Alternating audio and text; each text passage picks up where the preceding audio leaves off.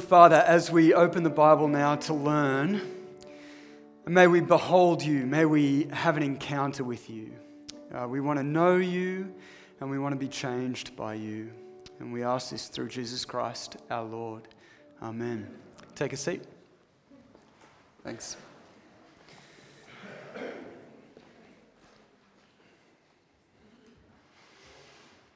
Good morning. My name's Matt. It's great to be with you, church.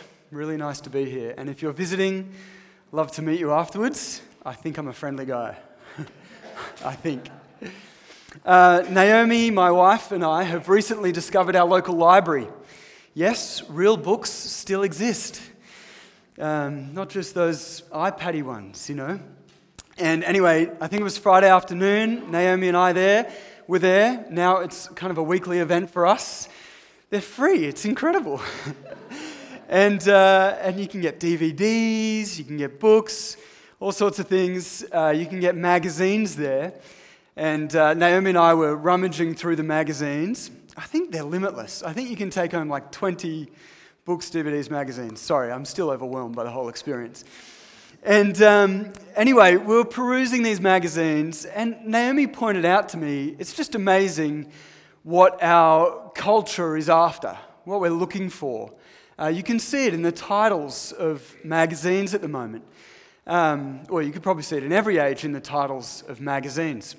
There were things like uh, mindfulness, you know, hashtag smart thinking. That was one of the titles. There was another one called Breathe. Breathe, and the subheading was, and make time for yourself. Well being, exploring healthy living. I picked up one that I brought today. I left it in my office actually and it was called Earth Garden. And I thought that's particularly relevant for my sermon. So I took it home, and uh, maybe if we have time, I can share some of the, some of the things that it had to share about life. Uh, but as we were flicking through them, Naomi also pointed, me, pointed out to me, especially in the home and gardening selection of magazines, there's this idea of forever home, your forever home. And I actually found an advert for a book in these magazines called Your Forever Home. And the, the subheading was A Perfect Companion for Anyone About to Embark on Building Their Forever Home. And this was, it had a must read before you embark on your build or renovate. It will guide you through everything you need to know about building the place you'll absolutely love. So I took that home. um, well, it was an interesting term for me, forever home, not, not least because I realized that's actually not true. That's a lie. Perhaps many of you have experienced what it's like to be moved out of your home. My generation, I read in the paper recently, is the most pessimistic that will be able to afford to live in a home. Uh, that's why we're still in our parents' houses, right? This is simply not true. That struck me. We'll either be moved out will either be moved out if we can ever move in. But also, I realized actually, obviously, there's a deep desire within all of us for a forever home, for somewhere we'll absolutely love, for somewhere that um, I was reading some of the blurbs about what a forever home is a place that tells our journey, a place that's inspired, a place that suits us perfectly. I thought, actually, maybe there is a, a deep need for us. Maybe there is something going on within. Genesis 2 points to humanity's original forever home, God's forever home for us, how He wanted the world to be, how He set the world up to be. Humanity's original forever home. That's what Genesis 2 is all about. I don't know what you think about paradise or the picture you have in your mind about Eden, the Garden of Eden. Uh, but this morning, I don't want you to necessarily imagine a beautiful veggie garden or have a picture of your physical forever home. Maybe you are building something or renovating something, that's fantastic. Bear in mind, you will be moved out one day. Um, what I want you to have in mind is something more powerful than that. Best selling psychologist and social commentator Hugh Mackay argues that the number one need of human beings is to be taken seriously. Knowing we are valuable trumps all other felt needs. I think God's forever home, the Garden of Eden, has something to say about us feeling valued, something about us being taken seriously. So let's have a look at it. What is God's plan for his original forever home? The first thing I want to point out is that in this picture of Eden, in this picture of paradise, God takes humanity seriously. That's the first thing we see. God takes humanity seriously. Have a look at verse 7 with me. Chapter 2 of Genesis, verse 7. The Lord God formed the man from the dust of the ground. That language here is of a professional artisan with its artwork. Perhaps it conjures up the image of a potter with his clay, a craftsman being deliberate, careful, taking pleasure and joy in forming something just the way he wants it. Now, before you drift off and, and you think, I'm a Christian, I've heard this before, I know that God has created humanity, He's made us special, I think we need to realize just how unique this picture of humanity is. If you could sum up uh, all the other views about humanity from ages past till now, there's something like humanity is an afterthought or humanity is an accident. That's, that's all there is. I mean, tell me something different afterwards, but I've, I've read a little bit of history and a little bit of philosophy. We're either an afterthought or we're an accident, unless there's another story. Um, Graham, I have something to show you. Catherine also made one of these for me. it's upside down, obviously. Um, but I've been thinking this week about this idea of an artisan and an artwork and how important the artwork is to the artisan. And, and I know that, Graham, if you or I scrunched this piece of paper up and didn't stick it on our fridge later today, Catherine would be very upset because this is important to her. She's made something that she loves.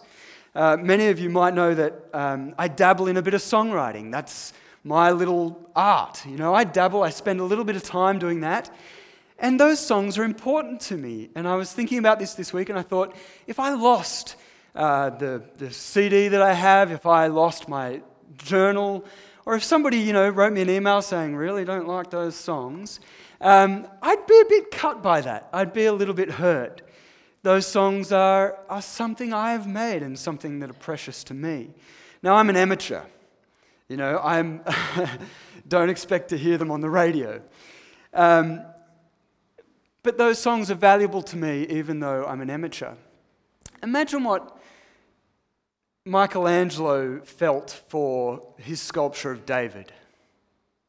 Imagine how valuable that sculpture was to him. That, I was reading this week, that rock was cut out 100 years before he was alive. It was handed on from sculptor to sculptor to sculptor before he even saw it. And then it, it's part of a bigger scheme. And he spent two years, day and night, working on that piece of marble. Imagine how valuable, if many of you have seen it, I'm sure, that David is to Michelangelo. Now, I want you to picture another sculpture. I want you to picture a, a human being, perhaps a little child. Now, I know that's not your artwork or my artwork. But we have a sense of its value, its preciousness, don't we? The Bible says, Genesis 2 says, God has created us. Genesis 2 says, God takes us, you and me, humanity, seriously. He values it. The second thing, uh, well, sorry, we'll stay on point one, but I also want to show that God thinks God takes humanity seriously, not just because He makes us and He forms us, but also because what He has made us for. You'll notice uh, in Genesis 2, verse 7, it says that um, at the end there, no shrub or plant had yet appeared on the earth, because the Lord had not sent rain on the earth, and there was no one to work the ground. The point is, is just as important to water to the ground, just as important to the world as God sending rain, is a human to work the ground that the rain falls on. It's as if God and humanity are in partnership, and both are required to, to make the world everything God wants it to be. From God's perspective, we play an important part in His world. This um, is something we kind of saw last week. Do you remember in Genesis 1, it talked about us being made in the image of God? That's not a term that um, the author in Genesis has made up. Um, you might know King Tut, you know, the uh, Egyptian pharaoh from the 18th dynasty. Um, his real name was Tutankhamun. Tutankhamun, his name means image of Amun. Amun is the biggest god in Egypt. And so Pharaoh is the image of his God. And that means anything the Pharaoh does, it's as if it's God's work through him. He bears his God's image to do his God's work. And that's what Genesis 2 is saying about us. We rule on our God's behalf. And notice in Genesis 2, it's not just a king, is it? It's all of humanity the weak, the strong, the poor, the rich, the able, the disabled, those at the top of society and those who are on the margins. We are made to do God's things to do. How important must we be to God? Um, many of you know Naomi and I went on a break uh, a few months ago, and I was in London, and I left Naomi at home this morning because I decided to go to Churchill's uh, war bunker, you know, his secret war, bunker in World War II, Churchill's war rooms, they're called. And there's a museum there with all of um, Churchill's life and legacy in it. Fascinating for me, not so much for Naomi. And, um, and I'm there, I'm going through Churchill's museum, and I notice this ordinary looking notebook, an A4 exercise notebook with lines and lines of writing on it. And I thought, oh, that's interesting to put that behind a glass, a piece of glass. I walk over to it, and I notice there's dot points on it. And here was Churchill's secretary's to do list for D Day. Her to do list for D Day, the day that began the end of World War II. I, now, I looked at that and I went, that's amazing. I know what this is. That's a to do list. I've seen one of those before on my own desk. I use it sometimes. I thought, wow, if only my to do list won wars. if you know, wouldn't that be amazing? And I thought about it and I thought perhaps my to do list is handed down to me from on high. Perhaps what I do with my life matters because I'm made in the image of God and I'm doing things on His behalf in this world. I'm here to do godly things, to act in godly ways. Now, the Allies in World War II won, Churchill won, because his secretary got her to do list done. Humans do a divine work, we do God's work. Now, there's some encouragement to tick off some things on your to do list this week, huh? We do a divine work. Now, this is exactly going on. Uh, this is exactly what's going on in chapter 2, verse 15. It says, The Lord God took the man, put him in the garden to work it and to take care of it. Those, those words there, to work it and take care of it, point to the fact that these are not things that we do for ourselves. They're not things we just do for the garden, but they're things that we do for God. We are in God's world. We are, if you like, using this language, we are priests in God's temple. We serve the living God. So, God takes humanity seriously because He formed us. God takes humanity seriously because He made us for His purposes. That's point two. The second and third points are much shorter. it's okay. Point two is that um, not only does God take humanity seriously, but in God's forever home, humanity takes God seriously. Humanity takes God seriously. Uh, notice how dependent humans are on God in this story. Uh, verse 9, we see three things that humanity is dependent on God for. The first is food. Humanity is dependent on God for food. God creates trees for them. The trees bear food, humans eat the trees. We're dependent on food. Secondly, for eternal life. Humans are dependent on God for eternal life. And thirdly, for morality. That you'll notice there in the garden, God, God puts the tree of the knowledge of good and evil. What's that all about? Well, the commentators tell us it's not just, it's not that if humans partake of that tree, then they'll understand what's good and evil. It's rather if they partake of that tree, they're saying they want to determine what is good and what is evil for themselves. In God's original, forever home, God had set up, God had determined what was good and what was evil. And human beings depended on Him for their morality. Just notice the spectrum. We've got humanity depending on God for food. How good is food? Right? How simple and essential is food? On the other end of the scale, you've got humanity depending on God for their morality. Now, I take it we can handle this first one. We all ag- agree with this, right? We all know what it is to, be, to get hangry, don't we? Have you heard that term? Combination of hungry and angry. It's what happens when my wife doesn't eat.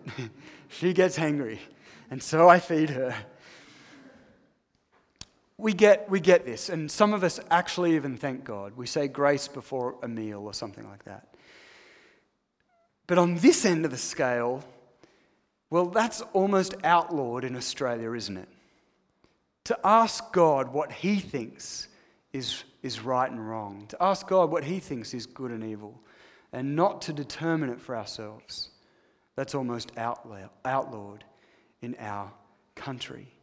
But Genesis wants to convince you that that is just as good and important and useful as that.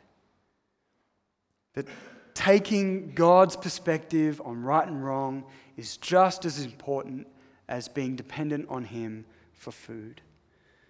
And it does this by saying, How good is food? Food is good.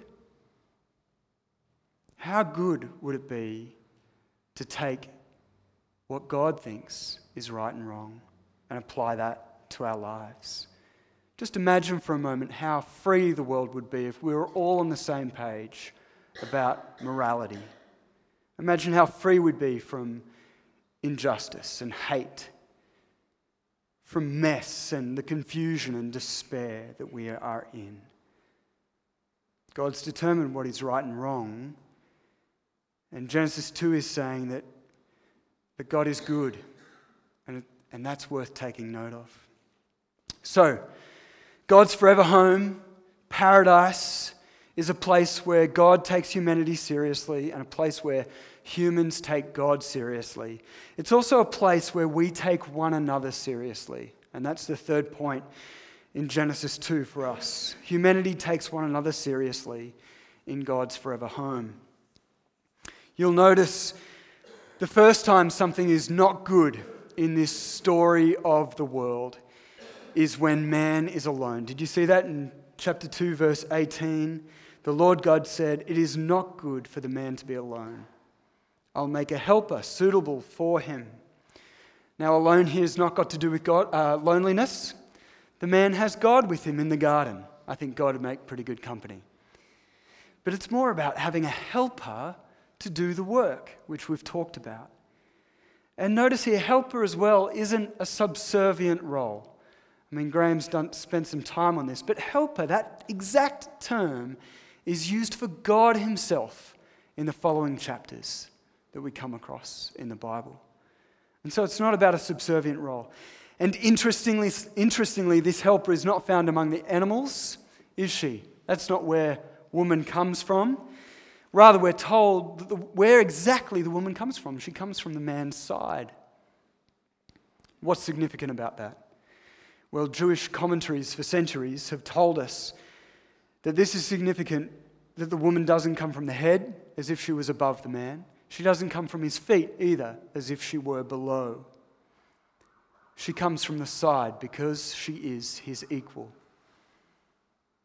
Now we need to see something there. This means equality and dignity for both men and women in who they are and in what they do. We need to hear that this morning. The final thing to see in this passage, though, about the relationship between men and women, about humanity taking one another seriously, is that there's no shame in their relationship. Did you notice that? Isn't that amazing? Can you imagine? I mean, we can't imagine, but try and imagine a world with no shame between me and you, between one another. Have you ever felt guilty in a relationship? Of course you have. Naomi and I did the marriage course just recently here at St. Stephen's in this building, and I would highly recommend it to you uh, when it comes up, whether you're married or together with someone. And uh, one of the things they mentioned is that as couples grow together, it's remarkable how well they know how to push one another's buttons. My previous rector used to put it like this He says, It's amazing how the ones we hurt the most are those closest to us. We hurt the ones we love. You know, I don't know you that well, and I wouldn't know exactly what to say to hurt you, but I know how to rise and strike the hearts of the one I love, the ones I love. That's true, isn't it? In Eden, in God's forever home, the way He wanted the world to be, there's zero shame. In this original forever home, humans take one another seriously. Did you notice Adam wrote a, a poem for his wife on the first day he met her? How good's that? I, uh, Naomi and I celebrated our second anniversary uh, this year, our second year anniversary of marriage. And uh, I gave her a card two days late, but so did she. no, one's, no one's taking note. It's okay. Humans take one another seriously in God's forever home. This is a place where God takes humanity seriously, humanity takes God seriously, and where humans take one another seriously. But next, next week, and you already know this, as we turn the page, as we look at Genesis chapter 3, the world is about to fall off the edge of a cliff. Let me tell you, it's not because God stops taking humanity seriously. I think it's because we stop taking God seriously and because we stop taking one another seriously. God continues to take humanity seriously even when we turn our back on Him and on one another. That's what this original forever home is all about. That's what God is setting up here. He's saying, I will always take you seriously. So, what do we do with Genesis chapter 2? What do we do with this blueprint of life that God, where the world started? What do we do with that? Well, the first thing to do is have hope.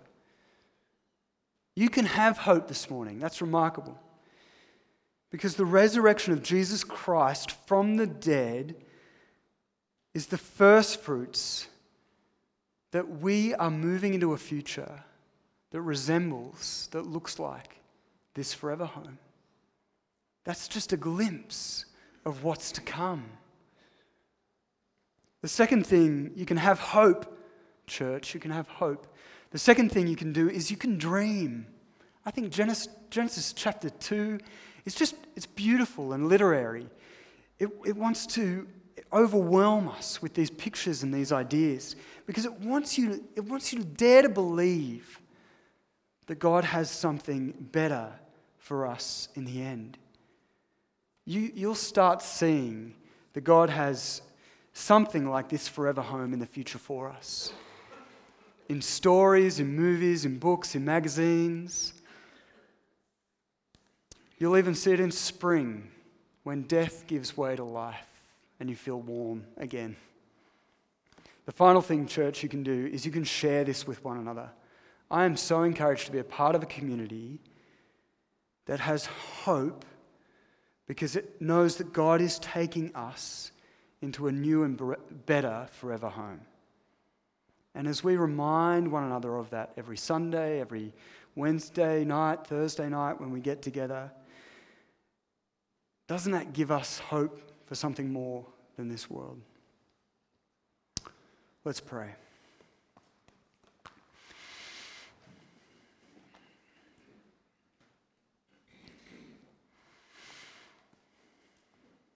Heavenly Father, we just thank you for the privilege and the opportunity to see a different perspective on life, to see your perspective on life, to see how you actually made it and intended it to be. And Lord, we want to get caught up in that vision. So, Lord, help us today. Help us to listen to your voice, to understand how important we are to you, that you take us seriously. And help us to reciprocate that, to take you seriously, and then to take one another seriously as we wait for our forever home. Amen.